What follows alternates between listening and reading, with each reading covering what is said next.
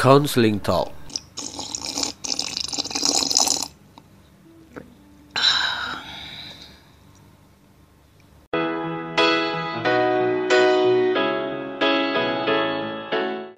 Bismillahirrahmanirrahim. Assalamualaikum warahmatullahi wabarakatuh.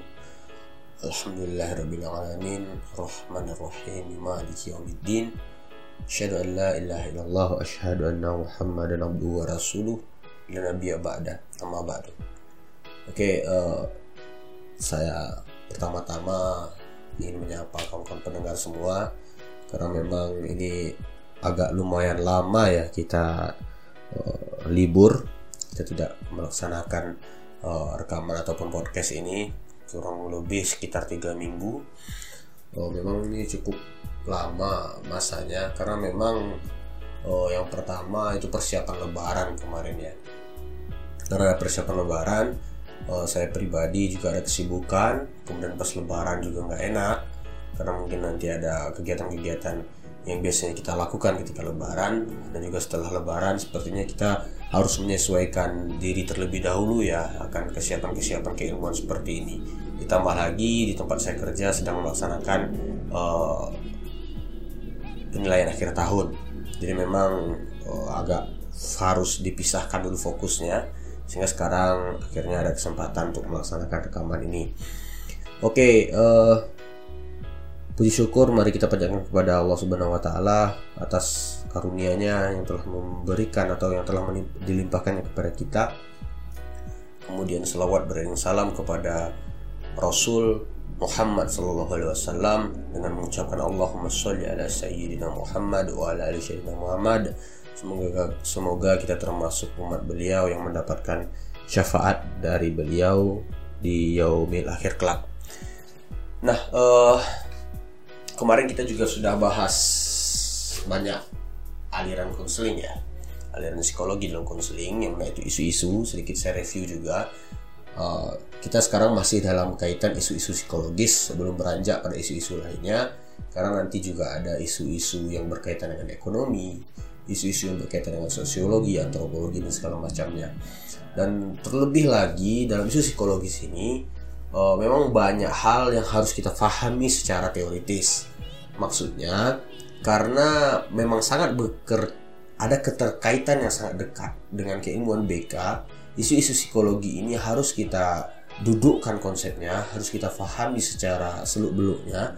Sehingga memang perlu adanya pemahaman-pemahaman baru dalam psikologi ini, dalam aspek-aspek atau isu-isu psikologi ini.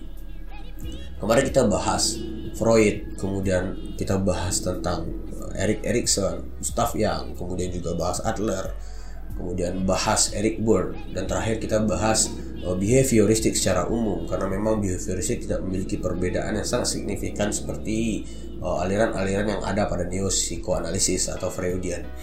Nah, sekarang kita akan coba mengembangkan sayap kita, kita akan coba mengembangkan pemahaman baru dalam uh, aspek isu-isu konseling ini yang mana pemahaman akan kita pahami pada hari ini adalah pemahamannya Carl Ransom Roger atau disebut dengan oh, pendekatan humanistik atau dalam oh, adopsi psikologinya, adopsi ilmu-ilmu konselingnya disebut dengan counseling self. Nah, sedikit kita cerita tentang counseling self oh, dalam sejarah konseling di Amerika.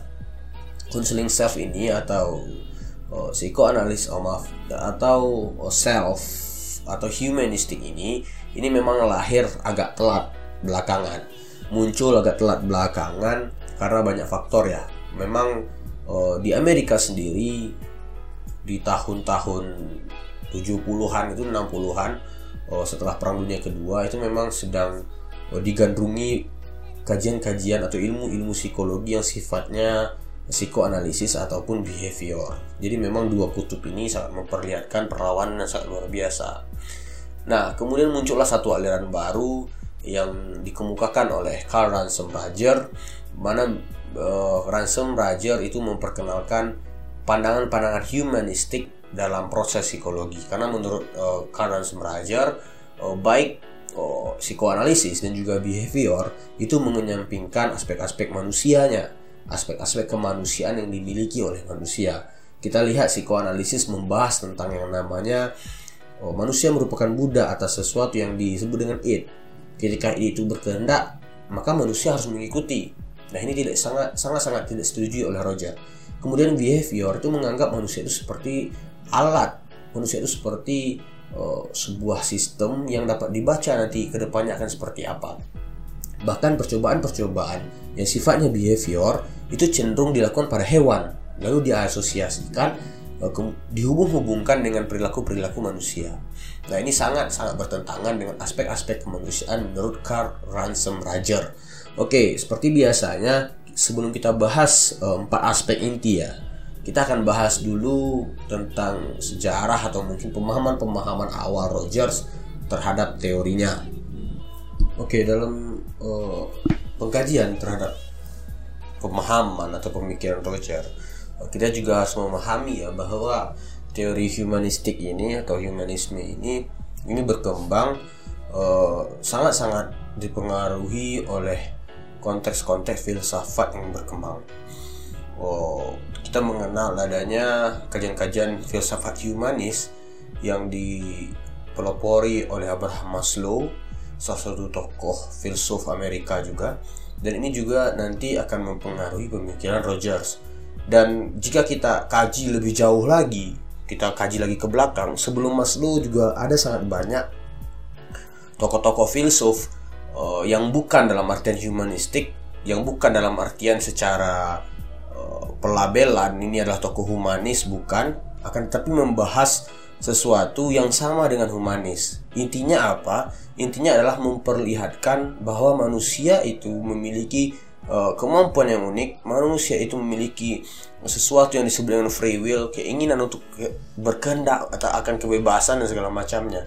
Dan ini nantinya akan mempengaruhi pemikiran pemikiran-pemikiran Maslow kemudian Roger ke depannya. Oke, kita coba ya uh, pada dasarnya pemikiran filsuf yang pertama sekali untuk mengkaji yang namanya humanis ini adalah Socrates. Mengapa dibilang seperti itu? Karena orang pertama dalam sejarah yang mengatakan bahwa uh, mari kita kaji manusia itu adalah Socrates. Yang awalnya ketika zaman Yunani kuno atau Greek Ancient itu uh, semua orang mengkaji tentang alam atau juga disebut dengan kosmologi Kemudian Socrates mengajak mengkaji tentang manusia. Nah ini dikatakan karena inilah karena alasan inilah dikatakan bahwa Socrates merupakan uh, tokoh humanis pertama. Kemudian juga uh, setelah dari Socrates kemudian berkembang pada masa romantisis. Romantisisme ini juga berkembang orang-orang atau lahirlah orang-orang yang berpikir sama dengan Socrates uh, yang menamakan diri mereka dengan orang-orang romantisis yang mana dia beranggapan bahwa uh, mari kita hilangkan konteks-konteks rasional uh, mari kita anggap konteks rasional itu hanya akan memperkaya manusia hanya untuk membantu manusia. Bukanlah uh, konteks rasional itu bukanlah sesuatu yang dianggap sebagai dasar kebenaran namun itu hanya dijadikan sebagai pembantu untuk manusia mengenal dirinya sendiri. Dan juga dikatakan bahwa uh, apa ya masa-masa romantisis ini oh, rasa-rasa intuisi itu yang lebih diutamakan. Kebenaran-kebenaran intuitif itulah kebenaran-kebenaran yang paling dekat dengan kebenaran yang sebenarnya.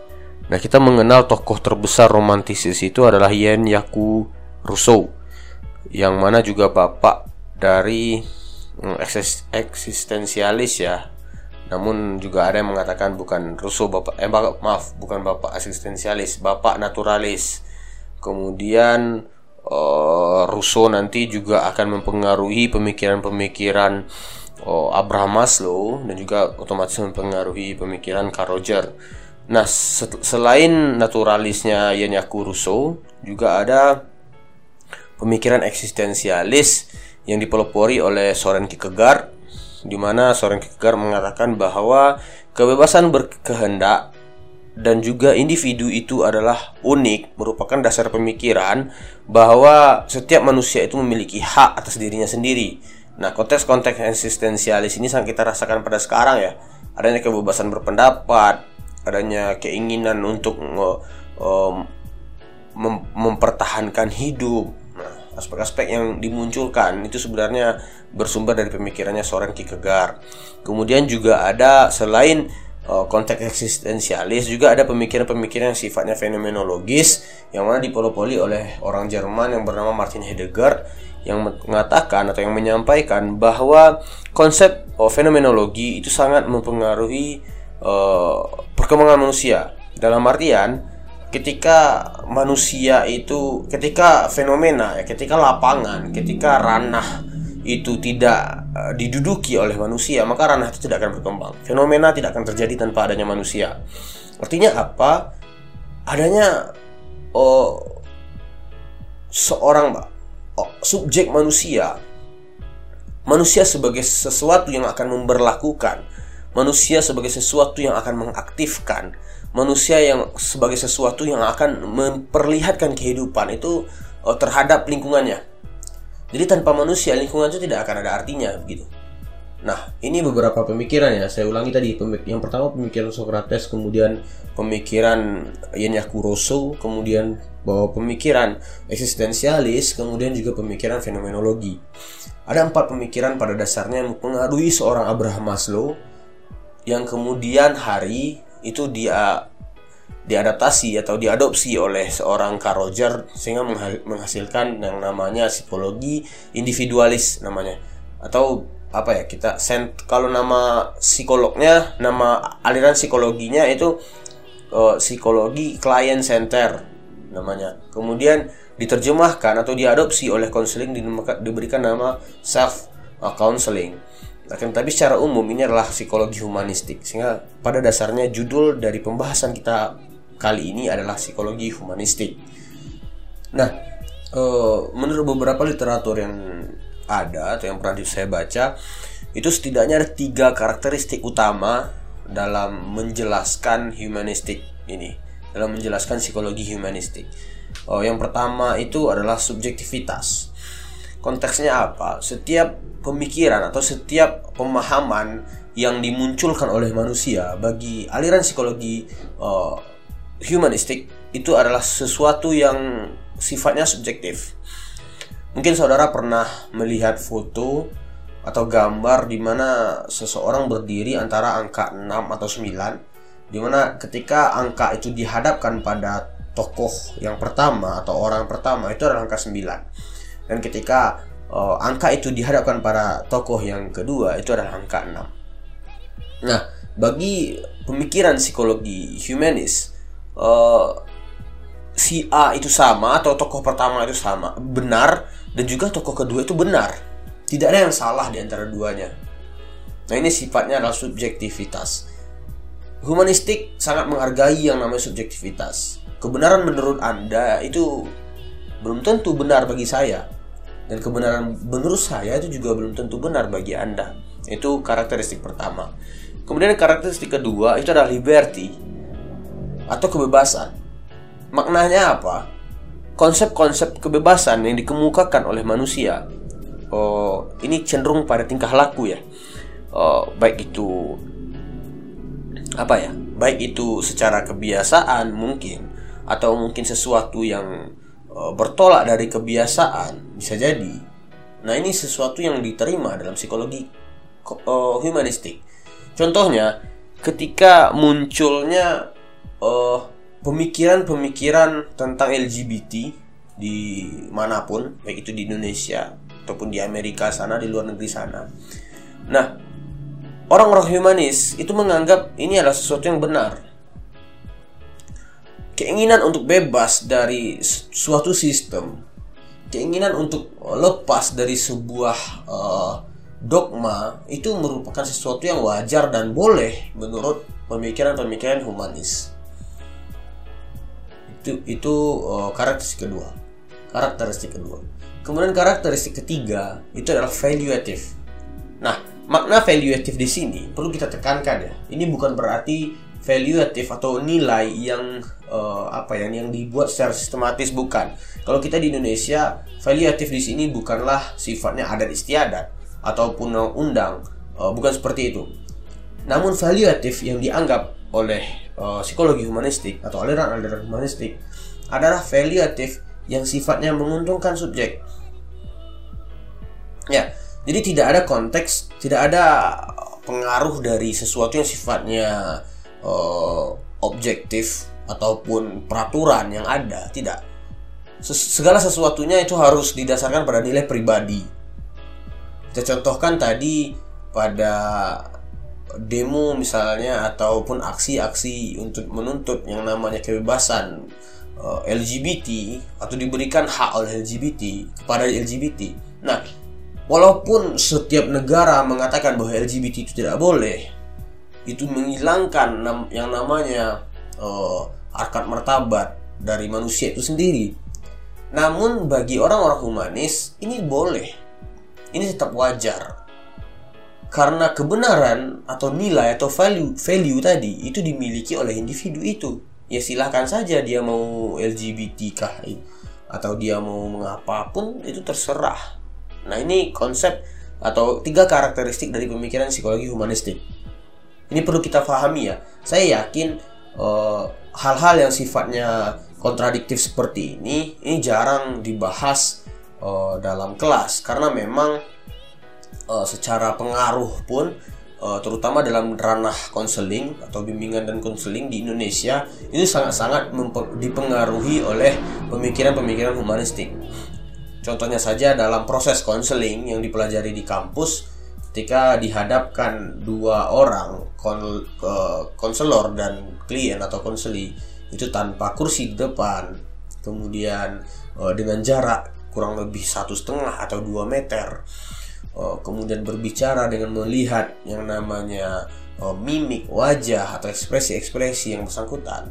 Nah ini sebenarnya adalah konteks-konteks atau kajian-kajian khusus dalam pemikiran humanistik dan juga pemikiran-pemikiran atau semacam semacam apa ya? Dalam tanda kutip kalian itu tidak pernah salah. Kalian selalu benar. Dan juga segala hal itu diserahkan kepada klien. Nah, semacam-semacam keinginan untuk memandirikan klien, uh, semacam-semacam keinginan untuk memberikan hak sepenuhnya kepada klien ini sebenarnya pengaruh dari pemikiran-pemikiran humanis. Nah, ini tidak dijelaskan dalam konteks kontradiktifnya. Pemikiran-pemikiran humanis yang sangat-sangat fondasional uh, atau uh, apa ya bahasanya fundamental yang sangat-sangat dalam, yang sangat-sangat dasar, yang sangat-sangat keras ini sangat memegang teguh yang namanya konsep yang tiga tadi ada konsep uh, subjektivitas kemudian liberty atau kebebasan dan juga valuatif atau nilai yang sifatnya subjek oke selanjutnya uh, setidaknya dalam pemahaman humanistik terutama psikologinya uh, ada tiga tokoh besar yang paling dikemukakan dalam konteks pemahaman humanistik yang pertama itu ada Abraham Maslow yang dianggap sebagai bapak psikologi humanistik.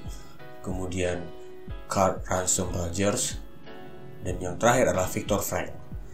Nah, jika kita lihat latar belakang ketiga orang ini tentang Abraham Maslow dan juga uh, Carl Ransom Rogers, kita tahu mereka orang Amerika berkewarganegaraan Amerika uh, dan juga pemikiran mereka cenderung agak pragmatis. Karena memang budaya pemikiran pragmatis itu sangat mendasari uh, sangat menjiwai bagi masyarakat Amerika sendiri.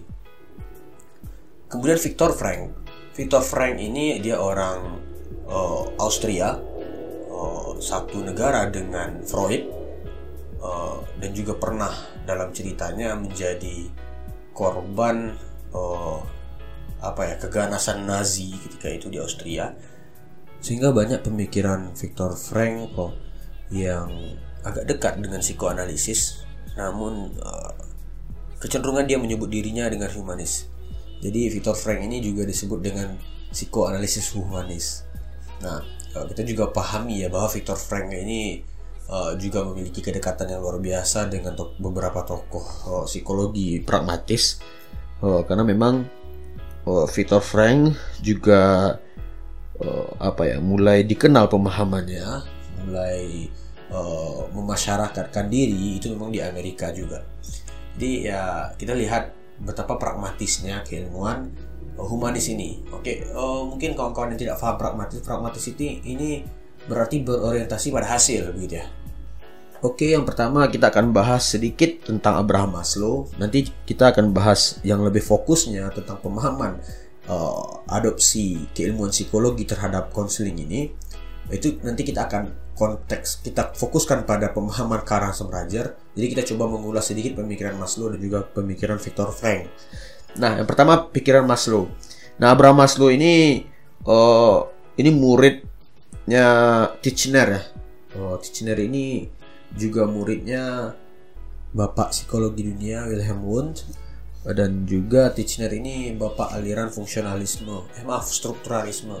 Jadi Abraham Maslow juga merupakan murid dari uh, Titchener jadi banyak pemikiran-pemikiran Titchener yang mulai dikritisinya mulai dianggap sebagai hal-hal yang patut untuk diuji coba gitu sehingga dari dari sanalah Abraham Maslow mulai melahirkan pemikiran-pemikirannya yang fokusnya pada aspek-aspek humanistik Nah, uh, sebenarnya kalau membahas Maslow ada satu teori yang sangat terkenal yang disebut dengan uh, needs hierarchy atau hierarki kebutuhan yang mana hierarki ini terdiri dari lima uh, tingkatan.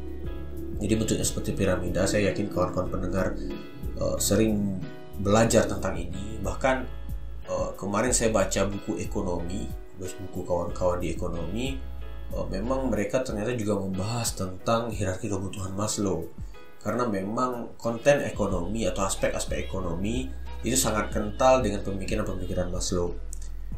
Nah, yang pertama itu ada eh, kebutuhan fisiologis atau kebutuhan dasar yang sifatnya fisik, uh, yang mana kalau kita bahasakan dengan bahasa kita di Indonesia, mungkin lebih tepatnya sandang, pangan, dan papan.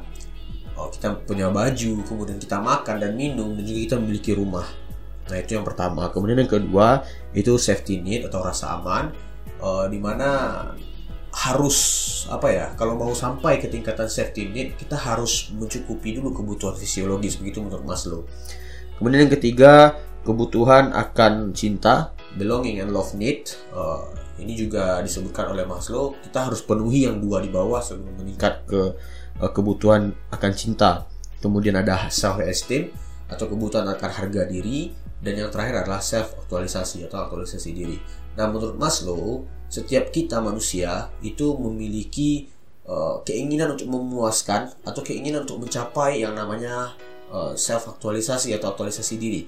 Akan tetapi, menurut Maslow, kita dihambat oleh keinginan-keinginan uh, fisiologis yang uh, setiap waktu bertambah selain makan dan minum kita juga harus akui bagaimana kita ingin berpakaian seperti orang lain eh, bagaimana kita ingin memiliki rumah seperti orang lain bagaimana kita ingin memiliki mobil seperti orang lain.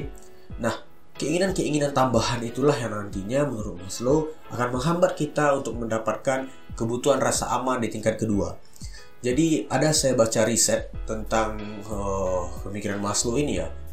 Jadi disampaikan bahwa di Indonesia uh, di kota-kota besar Indonesia itu uh, mengapa tingkat kesejahteraan di kota-kota besar itu sangat rendah? Karena adanya persaingan-persaingan aspek fisiologis. Jadi uh, karena ada persaingan itu, makanya uh, tingkat kesejahteraan itu rendah. Kita jarang mendengarkan masyarakat-masyarakat kota besar itu memiliki rasa aman yang tinggi. Kita jarang mendengarkan masyarakat-masyarakat kota besar merasa nyaman pergi ke mana pun tanpa takut dibegal tanpa takut dijambret, tanpa takut dicopet. Nah, mengapa ini terjadi ya? Karena adanya persaingan-persaingan uh, aspek fisiologis, baik di diri si penjambret ataupun di diri si yang korban jambret. Yang bagi penjambret saya harus kumpulkan uang. Oh, bagaimanapun caranya saya harus menghidupi keluarga saya, saya harus beri makan anak saya dan istri saya kemudian juga bagi yang dijamret pun itu biasanya mereka keluar itu bawa uang banyak itu biasanya memenuhi kebutuhan fisiologisnya nah itu sedikit uh, hal yang paling menarik bagi saya dalam membahas tentang uh, Maslow. Ada banyak sebenarnya uh, keterangan-keterangan atau kajian-kajian Maslow yang sangat uh, menarik. Namun nanti kita akan coba bahas di lain kesempatan. Nah kemudian yang kedua itu Victor Frank. Victor Frank ini uh, ada satu kajian yang menarik ketika kita bahas Victor Frank ya. Mungkin sedikit atau mungkin agak jarang kita coba bahas Victor Frank dalam uh, kuliah. karena memang beberapa uh, apa ya beberapa kampus atau institusi, institusi pendidikan uh, itu tidak memasukkan teori Frank karena memang agak rumit begitu. Nah ada satu hal yang menarik dari Viktor Frank di mana Viktor Frank mulai memperkenalkan satu terapi yang sangat-sangat khas dengan dirinya yaitu logoterapi. Pemikiran-pemikiran logoterapi ini sebenarnya sangat dekat dengan pemikiran-pemikiran eksistensialis terutama pemikirannya eksistensialisnya Soren Kierkegaard dan juga eksistensialisnya uh, Friedrich Nietzsche. Uh, jadi memang konten-konten atau aspek-aspek eksistensialis itu sangat dekat dengan pemikirannya Viktor Frank. Uh, itu dapat kita lihat bagaimana logo terapinya Viktor Frank itu uh, mem memberi makna apa ya, memberikan titik fokus pada kebermaknaan hidup. Oh, bagaimana manusia itu dianggap ada, bagaimana manusia itu dianggap memiliki eksistensi, itu dilihat dari uh, karya-karya kreatifnya, dilihat dari uh, pengalaman-pengalamannya, dan juga dilihat dari bagaimana si individu atau manusia itu uh, mengambil sikap terhadap apa yang terjadi pada dirinya. Nah, jadi kalau kita pahami betul tentang logo terapi ini sebenarnya uh, konsep logo ini uh, dianggap sebagai sesuatu yang menjadikan identitas seseorang. Jadi sama ya kita memahami sekarang bagaimana logo UNP misalnya, logo UPI Bandung, logo UI misalnya. Nah konteks uh, logo itu itulah menjadi identitas sebuah institusi Nah begitu juga Victor Frank uh, memberikan memberikan pemahaman terhadap logoterapi. Bagaimana kita sebagai manusia atau individu itu memperlihatkan identitas kita kepada halayak orang, kepada halayak ramai, kepada masyarakat luas tentang kebermaknaan diri kita. Nah, logoterapi di sini atau logonya itu ada tiga. Yang pertama nilai-nilai kreatif, kemudian pengalaman, dan juga yang terakhir adalah pengambilan sikap tadi yang saya sampaikan. Ini juga uh, menarik untuk kita bahas. Mungkin suatu saat akan kita bahas. Namun karena sekarang fokus kita pada uh, isu-isu uh, yang isu-isu psikologi yang berkembang dalam konseling, kita fokus pada orang ketiga di sini yaitu Carl Ransom Rogers. Oke, okay, uh, Roger ini dikenal juga dengan uh, pemikiran ateisnya ya dalam uh, pengembangan ilmunya. Bahkan juga disebutkan bahwa uh, Carl Roger itu ketika um, belajar tentang uh, psikologi dan konseling uh, di Columbia University di sanalah dia mulai menetapkan atau memantapkan dirinya untuk menyampaikan bahwa dia adalah seorang penganut ateistik. Nah, perlu juga kita pahami ya bahwa uh, kehidupan keluarga dalam artian didikan keluarga Roger itu sangat jauh dengan apa yang disebut dengan ateis itu karena memang bapaknya Roger Roger ini itu adalah seorang uh, pastor kepala di sebuah gereja Protestan di Illinois uh, atau di Amerika. Namun uh, apa ya karena adanya dendam mungkin. Bukan dendam apa sih kita sebut ya? Karena adanya rasa cemburu mungkin dari dirinya terhadap bapaknya. Karena dia merasa bahwa ayah atau bapaknya itu hanya sayang kepada saudara laki-lakinya saja. Sedangkan dia tidak begitu uh, disayangi mungkin dia berpikir seperti itu. Sehingga memang secara uh, kepribadian pun Roger ini memang sifatnya memang agak tertutup. Dan inilah yang menjadikan kesempat menjadi kesempatan bagi dia untuk lebih banyak membaca buku daripada uh, berkonsultasi atau daripada bersosialisasi dengan orang lain. Nah, uh, ada satu hal yang menarik dalam kisah atau dalam kehidupannya Roger. Roger pernah ikut dalam uh, konferensi Federasi Mahasiswa Kristen seluruh dunia di Cina. Dan namun inilah yang menjadi tolak ukur atau menjadi titik tolak dia untuk menyikapi dirinya atau untuk menetapkan dirinya adalah seorang yang tidak percaya terhadap agama. Beberapa literatur mengatakan ketika dia ikut dalam konferensi itu, dia menyatakan dirinya seorang agnostik. Artinya orang yang tidak percaya dengan agama namun percaya dengan adanya, adanya Tuhan. Namun juga ada yang mengatakan di literatur yang lain bahwa Roger itu murni seorang ateis, tidak percaya agama dan tidak percaya pada Tuhan.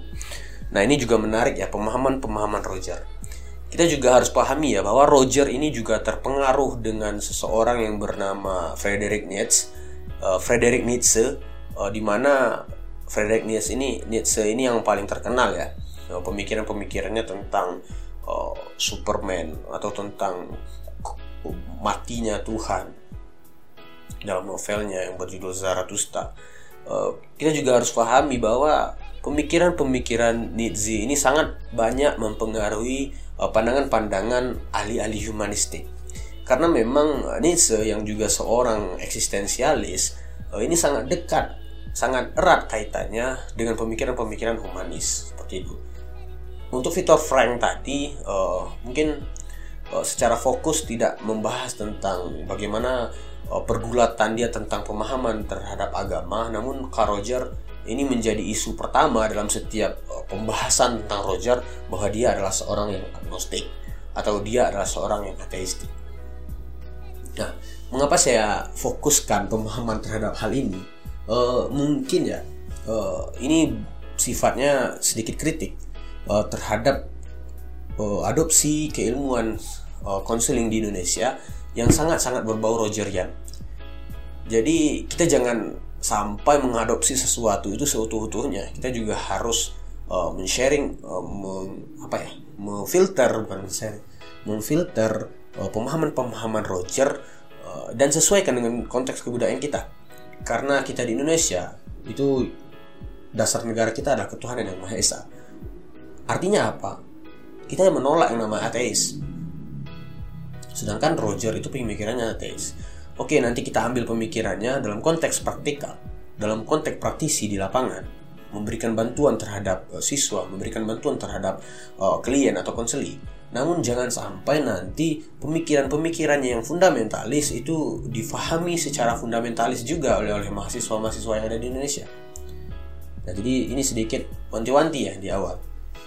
Oke, okay, uh, eh, jika kita lihat, kita lepas dulu dari pemik dari sejarah kehidupannya tadi. Jika kita lihat uh, bagaimana Roger ini uh, merasa tertarik dengan uh, konteks psikologi, konseling dan juga pendidikan, uh, kita harus pahami ya bahwa Roger ini seorang insinyur pertanian, uh, kemudian juga pernah uh, ikut dalam uh, fakultas sejarah, ikut dalam kuliah-kuliah sejarah di New York Uh, namun satu saat dia mencoba belajar psikologi di Columbia University dan, dan sepertinya dia memfokuskan dirinya di sana. Nah, ketika dia mencoba untuk praktik di di suatu biro uh, bantuan terapi di Amerika, dia melihat seakan-akan para terapis di Amerika ketika itu di tahun 1939 itu ini sangat tergantung dengan Freud sangat tergantung dengan pemikiran psikoanalisis. Jadi menurut uh, Roger, ini mungkin sesuatu yang tidak tepat. Karena pemikiran-pemikiran Freud itu menyangsikan adanya eksistensi dari manusia itu sendiri. Seakan-akan manusia itu menjadi korban akan masa lalunya. Jadi menurut Roger tidak. Manusia itu harus hadir di saat ini, here and now. Di sini dan sekarang jadi konteks-konteks eksistensialis itu sangat lekat, sangat uh, kental dengan diri Roger ini. Jadi bagaimana manusia itu memperlihatkan dirinya sekarang maka itulah dia atau itulah kebenaran tentang manusia. Itulah kebenaran tentang jiwanya. Jangan kita jangan membuang waktu membahas-bahas masa lalu seperti Freud. Dan juga uh, Roger menolak sangat dengan ke, ke, ke, apa ya praktikal-praktikal uh, yang sifatnya behavior. Karena dia melihat ini manusia seakan-akan dijadikan hewan. Percobaan terhadap anjing maaf percobaan terhadap tikus itu disetarakan dengan apa yang terjadi pada manusia. Dan itu ini sangat ditolak sangat ya Roger itu sangat menolak. Dan satu hal lagi ada satu eh, di beberapa buku dikatakan bahwa modal terbesar dari seorang Rogers itu adalah sifat atau sikap skeptisnya terhadap keilmuan. Dia merasa tidak percaya dengan ilmu-ilmu yang diberikan padanya. Sehingga inilah yang menjadi ciri khas dari seorang Roger. Jadi semua keilmuan yang dipelajarinya itu dia skeptiskan. Dia pertanyakan kebenarannya. Sehingga banyak yang mengatakan bahwa Roger termasuk orang yang lama belajar. Uh, Roger termasuk orang yang agak lamban dalam pengembangan keilmuannya. Sehingga dia menuliskan sebuah buku yang berjudul uh, Clinical Treatment of the Problem Child. Nah, buku inilah yang menjadi dasar pemikiran pemikiran-pemikiran tentang client centered terapinya. Dan ini jadi nanti akan menjadi uh, sebuah aliran baru uh, di Amerika sana uh, kemudian juga diterjemahkan oleh banyak kawan-kawan atau banyak guru besar di Indonesia dan diadopsi dan sampai sekarang pelaksanaan di Indonesia masih sangat-sangat uh, terasa tentang konten-konten humanistiknya. Oke, okay, uh, selanjutnya kita bahas uh, motivasi dasar atau hal yang paling mendasar uh, yang menyebabkan manusia itu bersikap atau manusia itu memperlihatkan tingkah lakunya. Kita kenal it dalam kajian Freud. Kemudian juga uh, bahasa lain dalam kajian-kajian muridnya Freud yang tergabung dalam neo uh, psikoanalisis. Kemudian kita kenal dalam uh, kajian behavior itu adanya tujuan yang pragmatis atau mungkin behavioris juga memiliki istilah sendiri ya tentang ini. Nah, kalau bagi Roger, hal yang menyebabkan manusia itu bersikap atau bertingkah laku itu tiada lain tiada bukan itu karena keinginan untuk self aktualisasi keinginan untuk memperlihatkan eksistensinya di saat itu here and now jadi kalau sekiranya apa yang disampaikan uh, oleh Freud tentang bagaimana dorongan it membuat manusia itu bertingkah laku, memperlihatkan libido-libidonya, memberikan energi dalam tingkah lakunya. Namun menurut Roger, ya setiap kita ingin bertingkah laku, setiap manusia bertingkah laku itu untuk memperlihatkan diri dia itu sebagai apa. Sekarang, apa yang bisa kita peruntukkan terhadap orang agar orang menganggap kita itu ada? Bagaimana orang menganggap seorang mahasiswa BK itu ada? Ya, mahasiswa BK itu harus menghasilkan sesuatu, harus oh, memperlihatkan sesuatu bahwa ini loh mahasiswa BK. Guru BK yang sekarang dianggap tidak ada pekerjaan. Nah, kalau dalam pemikirannya Roger, itu mestinya guru BK itu jangan duduk, jangan menunggu klien datang, jangan menunggu siswa datang. Guru BK harus memperlihatkan eksistensinya di saat itu sehingga juga beberapa pemikiran Roger terhadap uh, terhadap terapi itu uh, konselor atau terapis itu itu jika seandainya terapis itu memiliki perencanaan-perencanaan di awal itu itu bukan terapis yang baik itu bukan konselor yang baik ya bagaimana hari itu kita harus sesuaikan dengan hari itu jika hari itu hujan jangan sampai kita merencanakan uh, contohnya gini ya kita merencanakan pada tanggal 17 Juni nanti kita akan bawa payung ke kampus. Nah, menurut Roger itu tidak tepat. Kita harus pastikan dulu di tanggal 17 Juni itu di tanggal di pada hari yang kita tetapkan itu ingin membawa payung hari hujan atau tidak.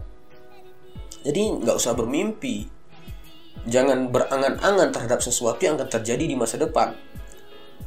Dan jangan terpatok dengan apa yang terjadi di masa lalu jadi hiduplah sekarang, here and now, dan perlihatkan eksistensimu, begitu menurut Roger. Nah itu yang menjadi motivasi dasar oh, yang menyebabkan manusia itu bertindak atau bersikap. Nah kemudian uh, struktur kepribadian menurut Roger. Nah bagi Roger setiap kepribadian manusia itu memiliki tiga komponen. Yang pertama disebut dengan organisme, kemudian yang kedua lapangan fenomena atau fenomena fit, kemudian self atau diri. Sebenarnya kalau kita coba menafsirkan secara bahasa antara organism, phenomenal file atau self atau kedirian, ini artinya sama-sama diri. Sa kalau kita hubungkan dengan apa yang disampaikan Freud tentang id, ego dan super ego yang berasal dari bahasa Jerman, oh, das ich, das es, das über ich, itu sebenarnya konsepnya ya sama. Semuanya itu artinya diri pribadi atau saya atau aku. Nah nanti yang membedakannya apa? Pembeda perbedaannya atau sesuatu yang membedakan itu terletak pada keberfungsiannya. Nah kalau dalam uh, Roger organisme dalam beberapa buku itu dijelaskan bahwa organisme atau komponen pertama ini ini disebut dengan uh, kedirian secara fisik. Kita memiliki kepala, ada mata di sana, hidung, mulut, kemudian telinga, rambut, dagu dan segala macamnya. Kemudian kita punya tangan, kita punya kaki, kita punya jantung, uh, hati dan lain segala, segala macamnya organ-organ yang ada di tubuh kita itu yang disebut dengan organisme. Jadi secara fisik, secara jasad, nah itulah yang disebut dengan organisme bagi beberapa literatur. Cuman juga ada disebutkan bahwa uh, organisme yang dimaksud oleh Roger adalah uh, kedirian yang sifatnya kebutuhan. Saya contohkan, misalnya ketika kita uh, sebagai manusia itu butuh makan, maka itu organisme. Sebagai manusia kita butuh uh, kerja itu namanya organisme. Kita butuh adanya pasangan kita butuh uh, apa ya berpakaian. Uh, kita butuh uh, punya mobil untuk pergi kerja. Kita butuh punya motor untuk pergi kuliah mungkin. Nah ini yang disebut dengan organisme. Namun bagi saya secara pribadi untuk menafsirkan organisme ini saya lebih cenderung menyatukan dua hal ini karena bagi saya uh, organisme secara fisik itu sangat erat kaitannya dengan organisme secara kebutuhan kita coba ya, kita coba bandingkan. Nah, uh, setiap kita manusia ini pasti ada yang memiliki uh, sedikit ya, sedikit dari kita ada yang memiliki keterbatasan fisik. Mungkin nanti dengan mata yang minus atau mungkin tidak bisa melihat sama sekali. Atau mungkin tidak bisa mendengar sama sekali. Uh, juga mungkin tidak memiliki tangan. Uh, juga tidak mungkin memiliki kaki, juga mungkin tidak memiliki kaki seperti kawan-kawan kita yang disabilitas Nah, orang-orang seperti ini ini memiliki uh, kekhasan dalam kebutuhan. Mengapa saya bilang ini harus tetap kita bawa dua-dua hal ini jangan sampai dipisahkan. Uh, kita melihat nanti kawan-kawan yang dalam tanda kutip itu rabun jauh misalnya minus 4 atau minus tiga setengah. Nah, kebutuhannya akan kacamata itu juga harus dikaji secara organisme. Kawan-kawan yang dis, uh, memiliki keterbatasan uh, mungkin tidak memiliki kaki sebelah ya kita secara kebutuhan dia harus memiliki yang namanya uh, kaki palsu untuk membantunya. Kaki manekin itu ya. Jadi intinya dua hal ini tidak bisa dipisahkan sebenarnya. Namun terserah nanti secara pemaknaannya. Intinya ketika kita pisahkan uh, seakan-akan kita meniadakan satu fungsi yang penting. Saya rasa seperti itu. Jadi kita harus ambil uh, baik itu fungsi fisiknya Eh, organisme secara fisik atau secara jasad dan organisme secara kebutuhannya. Begitu ya. Nah kemudian uh, aspek kedua adalah phenomenal field.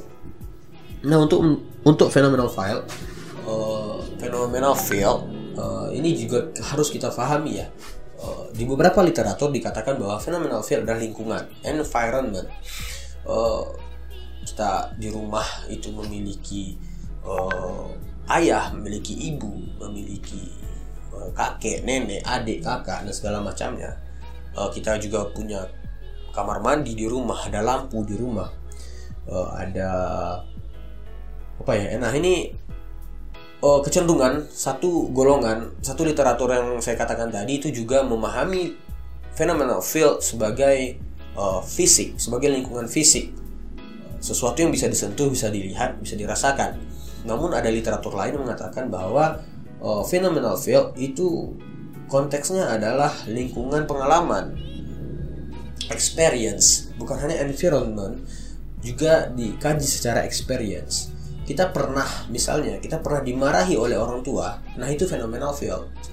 Kita pernah uh, menangis bareng adik mungkin, kita pernah uh, berkelahi dengan kawan mungkin, nah itu phenomenal field menurut uh, literatur yang lain.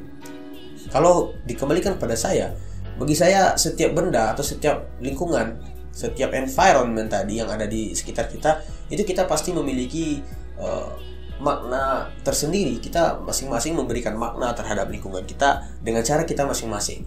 Sehingga saya lebih cenderung sepakat dengan pemikiran yang kedua. Dan juga karena konsep psikologi ini lebih cenderung mengarah ke sesuatu yang namanya metafisik, uh, memaksakan sesuatu yang sifatnya fisik terhadap hal yang metafisik memang agak berat dan juga pemahaman kita memang harus lebih dalam lagi.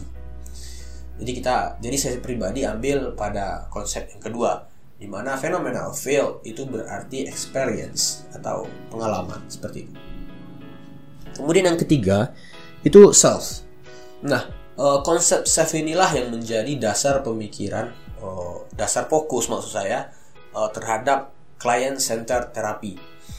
Uh, bahkan oleh karenanya ini juga diberikan nama self counseling atau counseling self bagi kawan-kawan yang kuliah di UNP atau mungkin menggunakan kurikulum yang digunakan di UNP kita sangat dekat uh, sangat kenal di telinga kita dengan sesuatu yang diberikan nama dengan consult atau counseling self.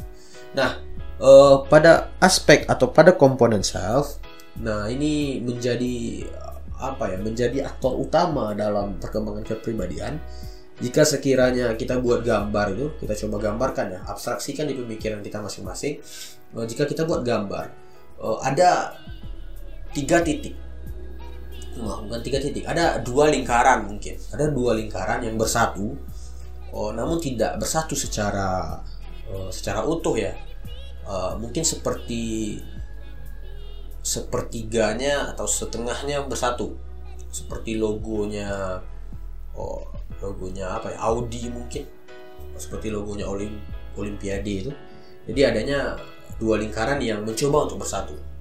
Nah oh, dalam gambarannya self itu adalah sisi yang bersatu yang menjadi satu antara uh, lingkaran pertama yang diberikan nama organisme dan lingkaran kedua yang dinamakan dengan phenomenal field. Jadi self itu adalah hasil bisa dibilang hasil kali mungkin atau hasil ya lebih tepatnya mungkin hasil kali ya. Hasil uh, kali dari fenomena field dan organisme. Jadi ya kita bisa katakan bahwa self itulah yang menjadi dirinya individu. Kalau dalam bukunya Hansen itu dikatakan I and me-nya individu, saya yang dalam tanda kutip subjek dan saya yang dalam tanda kutip sebagai objek itu adalah berada di self. Mengapa seperti itu? Kita contohkan tadi secara fisikal, secara organisme, secara kebutuhan organisme, kita memiliki kebutuhan yang namanya kebutuhan uh, saling mencintai. Atau kalau kita kaitkan dengan hierarkinya Maslow ya. Belonging and love needs.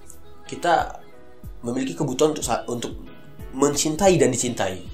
Nah, uh, untuk itu kita mungkin yang sudah dewasa mungkin menikah atau mungkin yang belum siap menikah mungkin dengan berkawan berkawan kita sayang dengan kawan kita dan kawan kita pun juga menyayangi kita. Nah ketika adanya uh, kebutuhan itu tadi secara tidak langsung atau secara otomatis itu fenomenal filenya akan terbentuk. Kita memiliki pengalaman yang sifat experience dengan environment atau dengan lingkungan yang di, diberi nama teman atau yang sudah menikah pasangan. Kita pernah marah-marah ke dia mungkin kita pernah berkelahi dengan dia mungkin kita pernah uh, saling merasakan apa yang disebut dengan kebahagiaan mungkin nah ketika kita mendapatkan feeling itu kita mendapatkan pengalaman itu maka itulah yang menjadi yang menjadikan uh, membentuk sesuatu yang namanya self di diri kita. Agak rumit mungkin ya. Nah, namun yang terpenting eksistensi tadi here and now, eksistensi kita sekarang itulah yang ditemukan uh, yang disebut dengan self. Ya. Jadi kita sekarang apa? Kalau seandainya saudara itu mahasiswa, sekarang saudara bisa berbuat apa? Nah, saudara berbuat apa itu? Objek yang akan saudara lakukan itu itu merupakan hasil dari organisme dan phenomenal field. Saudara tidak mungkin, saudara memiliki kebutuhan untuk self aktualisasi mungkin. Saudara ingin menjadi orang yang sangat bermanfaat bagi lingkungan saudara. Namun saudara tidak pernah tinggal di lingkungan saudara.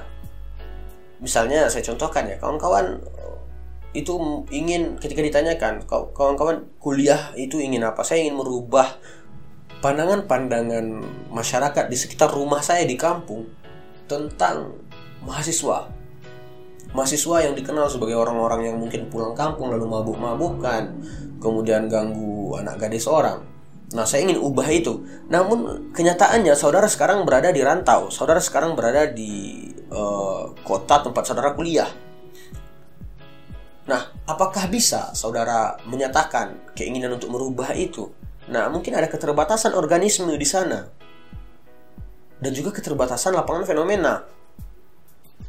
Namun, jika seandainya saudara sekarang berada di kos-kosan, kemudian di depan rumah saudara ada masjid, yang mana di masjid itu ada kotak amalnya, ada tempat sedekahnya. Kemudian sekarang saudara berpikir, saya ingin sedekah, saya ingin menuntaskan satu kebutuhan saya, kebutuhan yang dianggap oleh agama saya karena agama saya Islam, saya ingin membayar sedekah karena membayar sedekah itu akan akan memberikan rezeki yang berlipat ganda pada kita. Saudara berjalan ke depan kosan saudara, saudara masukkan itu uh, uang saudara ke dalam kota amal. Nah, itu menunjukkan eksistensi saudara sebagai organisme yang ingin me, me, apa ya, yang ingin uh, menuntaskan atau yang ingin memenuhi kebutuhan agama saudara dan lapangan fenomena saudara karena ada masjid yang menyediakan kota amal di dekat kosan saudara. Dan itulah sel saudara, itulah eksistensi saudara di saat itu. Atau yang lain, misalnya saudara ingin secara kebutuhan, saudara ingin uh, makan mungkin. Saudara ingin makan uh, makan ayam goreng mungkin. Namun uh, lapangan fenomena saudara itu secara pengalaman saudara kalau makan ayam goreng saudara alergi nah berarti selfnya saudara saudara tidak akan makan ayam goreng saudara akan cari makanan lain atau ya intinya itu ya contoh-contoh yang akan saya berikan pun nanti pergerakannya tetap sama intinya tindakan saudara yang tindakan kawan-kawan yang kawan-kawan yang kawan-kawan lakukan yang kawan-kawan perlihatkan itu merupakan usaha untuk menyesuaikan, nah mungkin ini bahasa paling tepat, untuk menyesuaikan apa yang dibutuhkan oleh organisme yang itu yaitu saudara atau kawan-kawan secara pribadi dan juga lapangan fenomena yang saudara miliki. Nah ini juga ada uh, apa ya? Saya saya sebut dengan penyebab-penyebab atau aspek-aspek uh, pengalaman profesionalitas. Karena ketika saudara tidak memiliki pemahaman tentang motor mungkin ketika saudara ingin memperbaiki motor, saudara tidak memiliki lapangan fenomena tentang motor, ya akhirnya nanti sel saudara akan memberikan motor itu ke bengkel. Nah begitu. Jadi kita tidak akan membahas sesuatu yang sifatnya masa lalu atau masa depan, tapi here and now, sekarang dan saat ini. Nah ini konteks dari pemahaman uh, struktur kepribadiannya uh, Roger. Nah Kemudian juga selanjutnya kita akan bahas tentang perkembangan kepribadian. E, menurut Roger, setiap manusia atau setiap individu itu memiliki e, perkembangannya masing-masing. Kita tidak bisa menyamakan perkembangan si A dan si B karena memang setiap individu itu memiliki daya humanisnya masing-masing. Jadi tidak ada sesuatu yang sifatnya uh, apa ya, mungkin dikotak-kotakkan oh, seperti yang disampaikan oleh kita contohkan misalnya Freud ya adanya tahap proses ini tahap proses oh, fase anal kemudian fase oral dan segala macamnya nah dalam uh, kajian humanistik tidak ada yang seperti itu. Bagi uh, Roger perkembangan manusia itu didasari pada nilai pada sesuatu atau pada hal yang dimaknai atau diberikan makna oleh si individu itu tersebut. Yang mana uh, valuing itu atau pemaknaan itu terdiri dari empat gaya yang pertama itu adalah bagaimana uh, si individu itu memprosesi memproseskan uh, pemaknaan-pemaknaan terhadap experience ya pemaknaan-pemaknaan terhadap uh, pengalaman-pengalamannya. Itu yang pertama. Yang kedua, uh, positive regard from other. Uh, bisa kita katakan seperti uh, sesuatu yang positif, penghargaan yang positif dari orang lain terhadap dirinya. Kemudian yang ketiga adalah self regard atau penghargaan terhadap diri sendiri. Dan keempat itu adalah condition of worth atau pengkondisian hmm, pengkondisian nilai begitu ya. Nanti akan kita jelaskan satu persatu. Oke, untuk yang pertama kita akan bahas tentang organismic valuing process. Nah, uh, sebenarnya jika kita gambarkan keempat gaya ini ya, jika kita gambarkan antara uh, organismic valuing process atau proses penilaian dari diri pribadi individu dan juga condition of work itu memiliki uh, apa ya memiliki sesuatu seperti uh, sifatnya itu seperti koin di mana adanya sesuatu yang bertolak belakang. Mengapa seperti itu? Karena uh, secara kondisi kita harus pahami dulu bahwa uh, valuing proses itu bagaimana proses seorang individu atau seorang manusia itu memberikan nilai terhadap pengalamannya. Bagaimana seorang individu merasakan bahwa sesuatu, sesuatu pengalaman atau suatu pengalaman yang pernah dirasakannya ini memiliki kebermaknaan bagi dirinya. Nah, proses-proses itulah yang disebut dengan atau gaya pertama ini atau jenis yang pertama ini. Kemudian yang keempat tadi yang bertolak belakang dengannya itu adalah bagaimana individu itu memberikan penilaian atau pemaknaan terhadap pengalaman atau experience-experience uh, yang tidak uh, satisfaction atau yang tidak mendapatkan kepuasan dia tidak mendapatkan kepuasan dari pengalaman itu. Nah, proses pemberian nilai atau pemberian nilai terhadap pengalaman yang jelek itu merupakan condition of worth. Jadi dikondisikan lagi. Nah, itu yang oh, saya bilang tadi seakan-akan seperti uh, koin memiliki dua uh, wajah atau dua muka yang saling bertolak belakang. Oke, okay. kemudian untuk positive regard from other ini cenderung uh, lebih kita kaitkan dengan sesuatu yang namanya phenomenal file seperti yang kita jelaskan tadi ya. Jadi ya, ketika dia mendapatkan penghargaan atau ketika dia mendapatkan pemaknaan dari lingkungannya, maka itu menjadikan diri si individu itu atau diri manusia itu uh, berkembang secara kepribadian. Nah, kemudian yang ketiga tadi yaitu uh, self regard. Nah, yang tadi itu phenomenal file Sedangkan untuk self regard itu pada selfnya. Jadi bagaimana si individu itu uh, memberikan penghargaan terhadap dirinya sendiri di luar konsep, uh, di luar pemahaman adanya experience, di luar pengalaman, di luar pemahaman atau konsep adanya satisfaction atau kepuasan.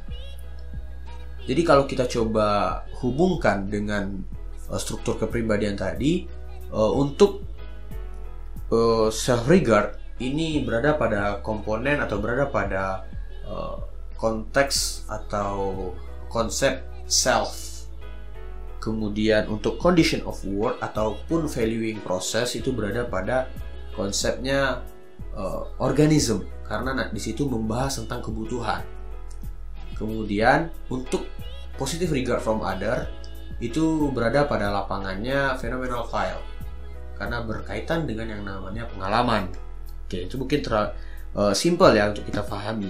Nah, perlu kita pahami juga bahwa uh, karena sifatnya yang here and now, karena uh, humanis ini sangat menjunjung yang namanya asas kekinian, kita juga harus pahami ya untuk perkembangan kepribadian setiap manusia itu juga uh, terjadi here and now juga terjadi dengan asas kekinian. Jadi ketika si individu itu oh, memilih valuing proses tadi mungkin atau ataupun nanti condition of work ataupun nanti self regard ataupun positive regard from other. Nah, keempat gaya ini atau keempat uh, jenis ini itu terjadi here and now. Dan uh, biasanya menurut beberapa, literatur itu terjadi satu satu gitu. Tidak ada yang sifatnya sekaligus dikasih adanya value proses maka uh, konsepnya value proses contoh value proses seperti ini ketika kita uh, ketika manusia itu uh, pertama kali mencoba betapa enaknya coklat. Pertama kali dia mencoba enaknya coklat.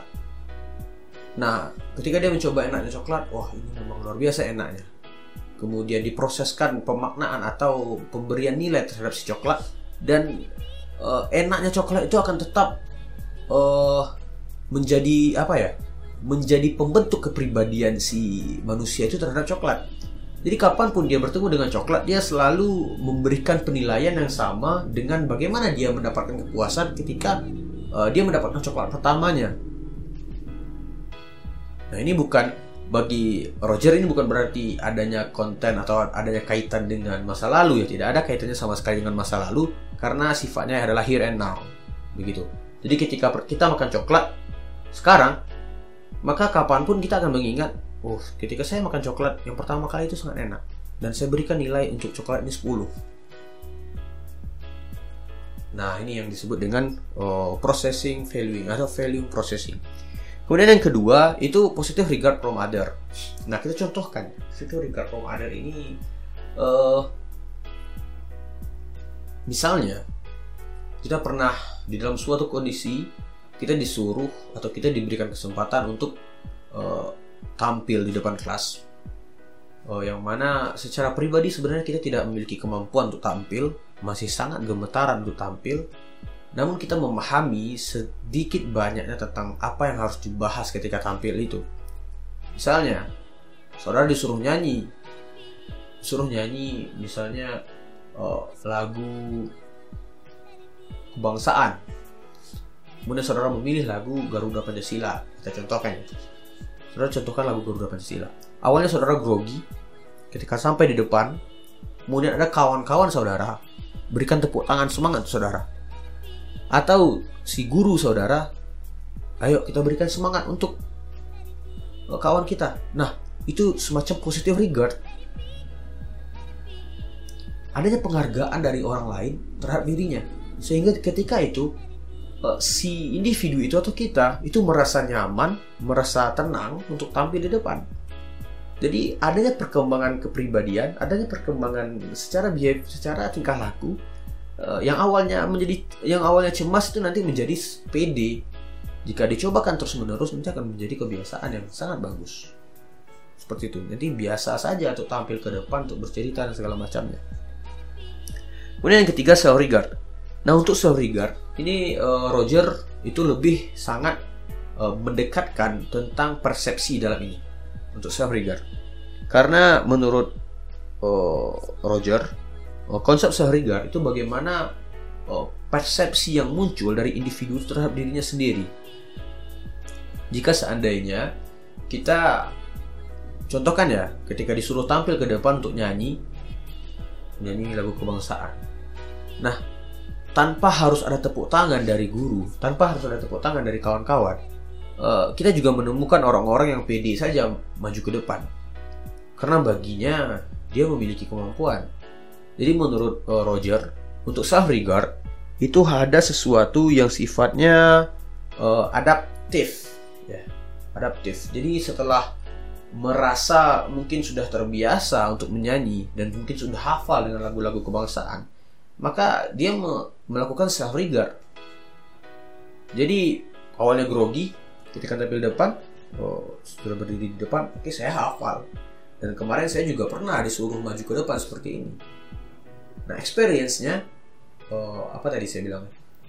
Oh, bagaimana dia memahami dirinya mempersepsikan dirinya saya bisa ya udah dia nyanyi gitu. Jadi proses perkembangan kepribadiannya itu start oh, menjadi berani yang awalnya cemas kemudian untuk condition of worth ini dekat kaitannya dengan ketidakpuasan Nah, kita contohkan ya condition of worth.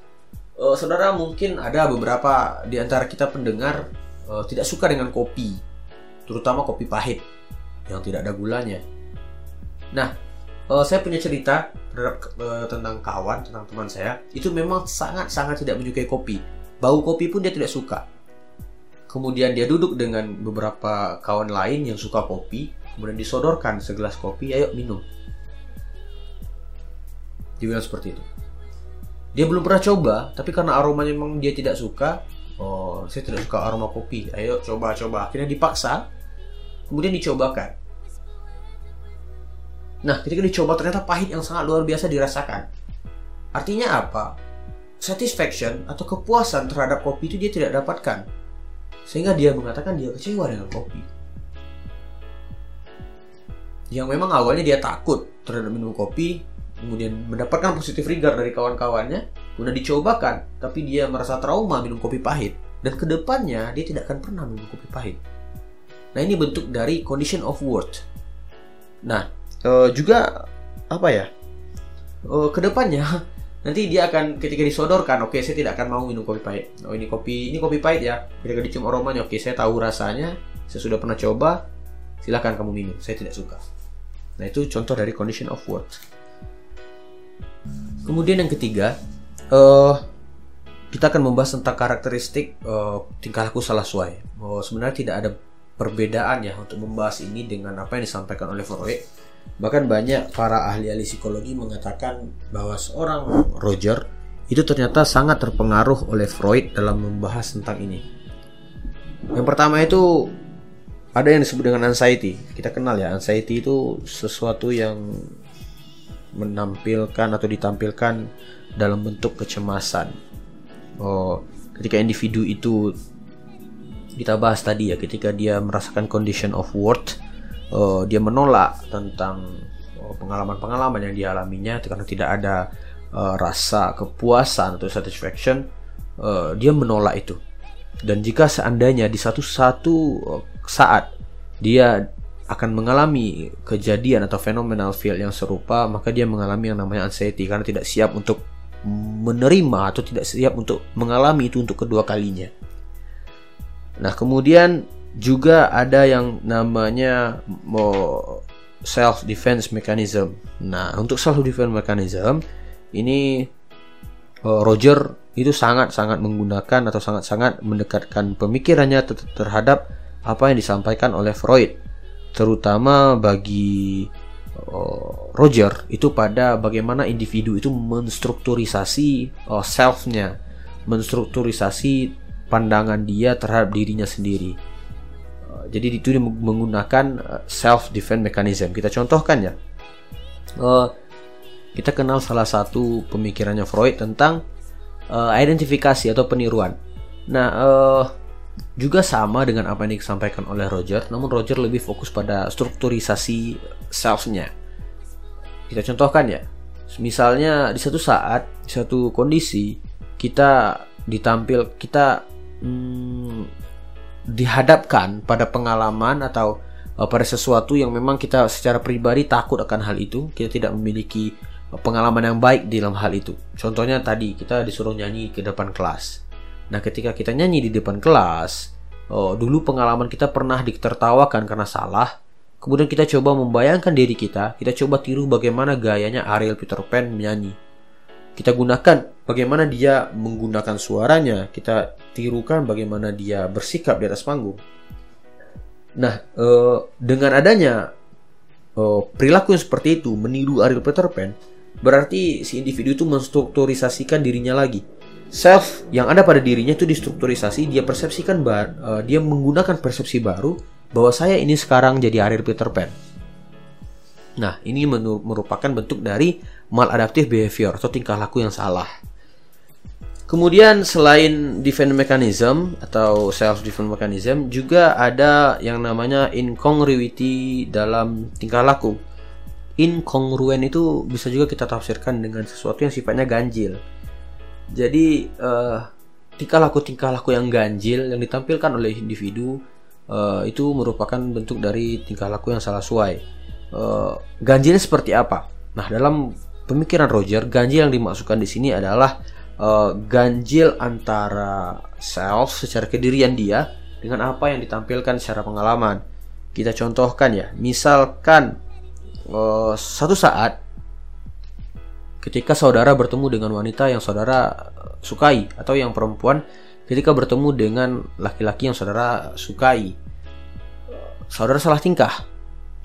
Nah, itu bentuk dari inkongruensi atau keganjilan yang awalnya bilang kepada kawan-kawan atau dalam diri saudara-saudara sampaikan, saudara persepsikan bahwa saya suka dia, saya akan uh, menyampaikan apa yang akan saya sampaikan pada dia, saya mencintaimu.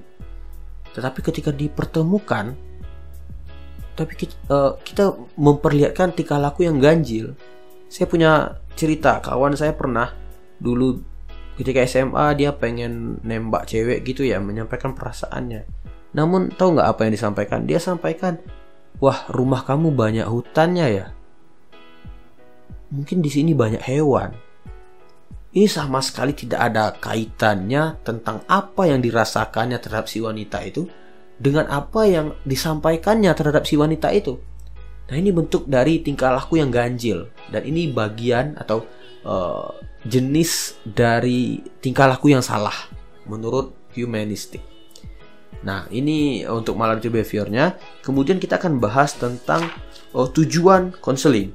Nah dalam proses uh, Rogerian terapi ini atau client center terapi ini intinya bahwa tujuan dari konselingnya itu adalah memberikan kemandirian pada diri klien kita harus sebagai konselor ataupun sebagai terapis itu harus memberikan hak sepenuh-penuhnya kepada klien atau konseli untuk menentukan dia itu akan seperti apa.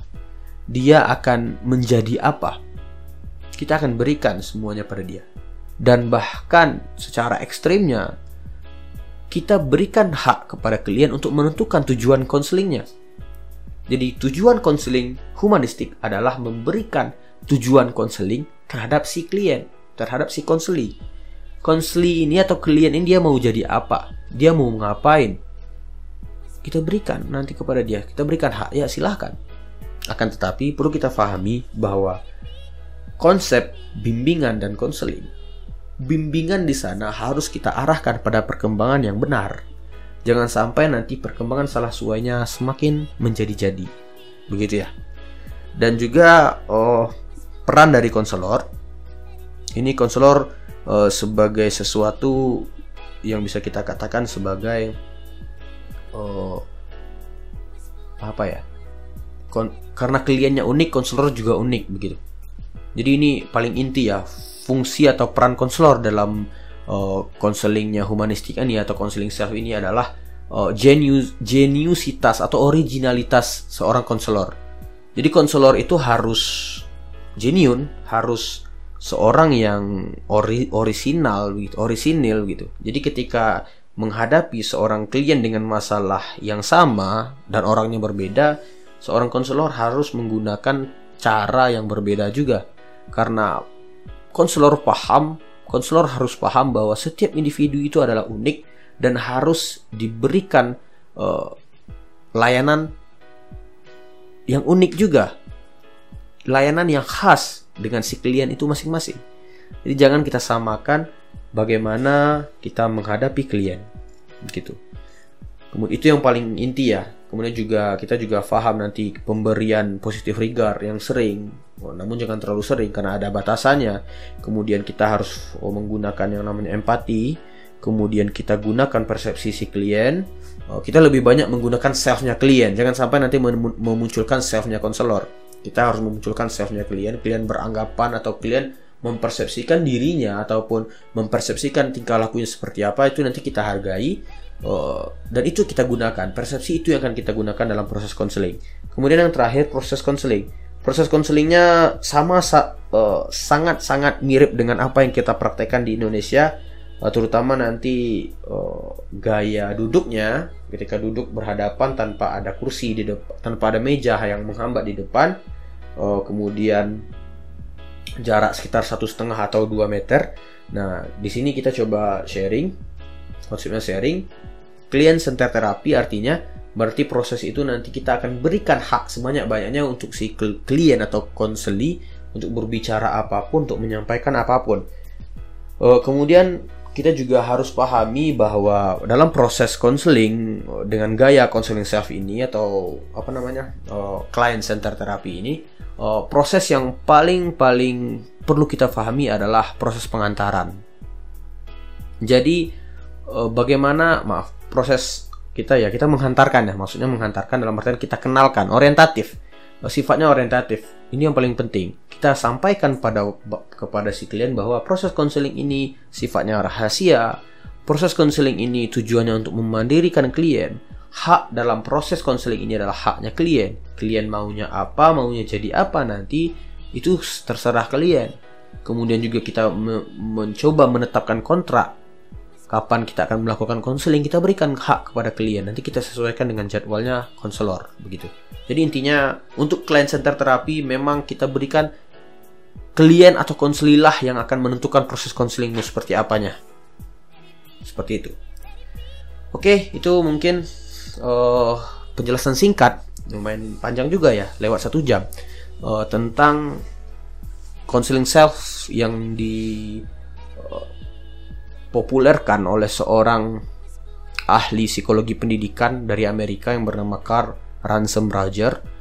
Uh, dan juga kita pahami juga bahwa counseling self ini merupakan aliran konseling atau aliran psikologi yang terpengaruh dengan humanistik di mana humanistik ini juga dipengaruhi oleh eksistensialis, naturalis dan juga fungsionalis. Uh, jadi banyak aliran-aliran filsafat yang muncul di belakang uh, aliran humanistik ini.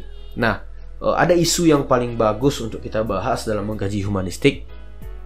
Sekarang uh, di bulan Juni 2020 ini sedang wah-wahnya tentang oh, kekerasan rasial di Amerika di mana George Floyd itu mati di tangan atau diduduki atau dilututi mungkin bahasa tepatnya uh, oleh seorang polisi di sana dan ini menjadi uh, gerakan yang sangat luar biasa ya semua orang itu disuarakan semua orang itu untuk menyuarakan ketidaksepakatannya terhadap uh, kepolisian Amerika yang telah berbuat tidak senonoh itu. Nah, ini sekarang kejadian ini memunculkan atau memicu uh, sesuatu yang namanya kesadaran humanis. Nah, ini sangat sangat perlu kita pahami ya bagaimana pemahaman-pemahaman humanis ini menjawab permasalahan-permasalahan rasial yang ada di dunia sekarang. Namun kita akan bahas pada segmen yang lain mungkin karena sekarang kita masih bahas segmen dasar atau segmen-segmen tradisional tentang isu-isu dalam konseling dan ini baru isu pertama. Kita belum bergerak ke isu kedua ketiga keempat sampai nanti isu keenam. Jadi uh, stay tune ya. Kita berharap nanti kawan-kawan yang mendengar juga tetap mengikuti ini. Walaupun ya karena adanya kesibukan beberapa hari yang lalu beberapa minggu yang lalu saya secara pribadi mohon maaf. Kemudian juga kawan-kawan di Imapkin juga mohon maaf ya karena memang kita tidak ada progres untuk hari untuk hal ini. Uh, mari tetap dukung uh, podcast ini sehingga dapat berkembang dengan baik kita doakan semakin banyak nanti podcast podcast konseling lainnya uh, juga muncul ya juga bermunculan sehingga kita nanti dapat memahami aspek konseling dari paradigma yang berbeda-beda dari setiap individunya. Oke, jika ada pertanyaan bagi kawan-kawan, silahkan kita DM akun WA saya apa Instagram saya sudah saya sediakan di podcast di akun podcastnya. Atau juga nanti bisa melewati atau dengan Imamkin pengurus wilayah satu ya pengurus wilayah Sumatera karena ini juga bentuk kerjasama dengan Imamkin podcast ini. Selagi masih kita bisa berkolaborasi kita harus tetap kolaborasi. Dan juga untuk kawan-kawan yang rasanya oh, ingin berkontribusi pada segmen konselor berbicara kita juga tunggu ya. Nanti silahkan di DM saya karena ini juga sudah lumayan banyak yang mengirimkan tapi belum masuk pada tahap editing. Terima kasih pada Bapak Habib yang telah eh, sharing ya untuk konselor berbicara episode pertama. Depannya mungkin nanti akan lebih banyak lagi untuk konselor berbicara.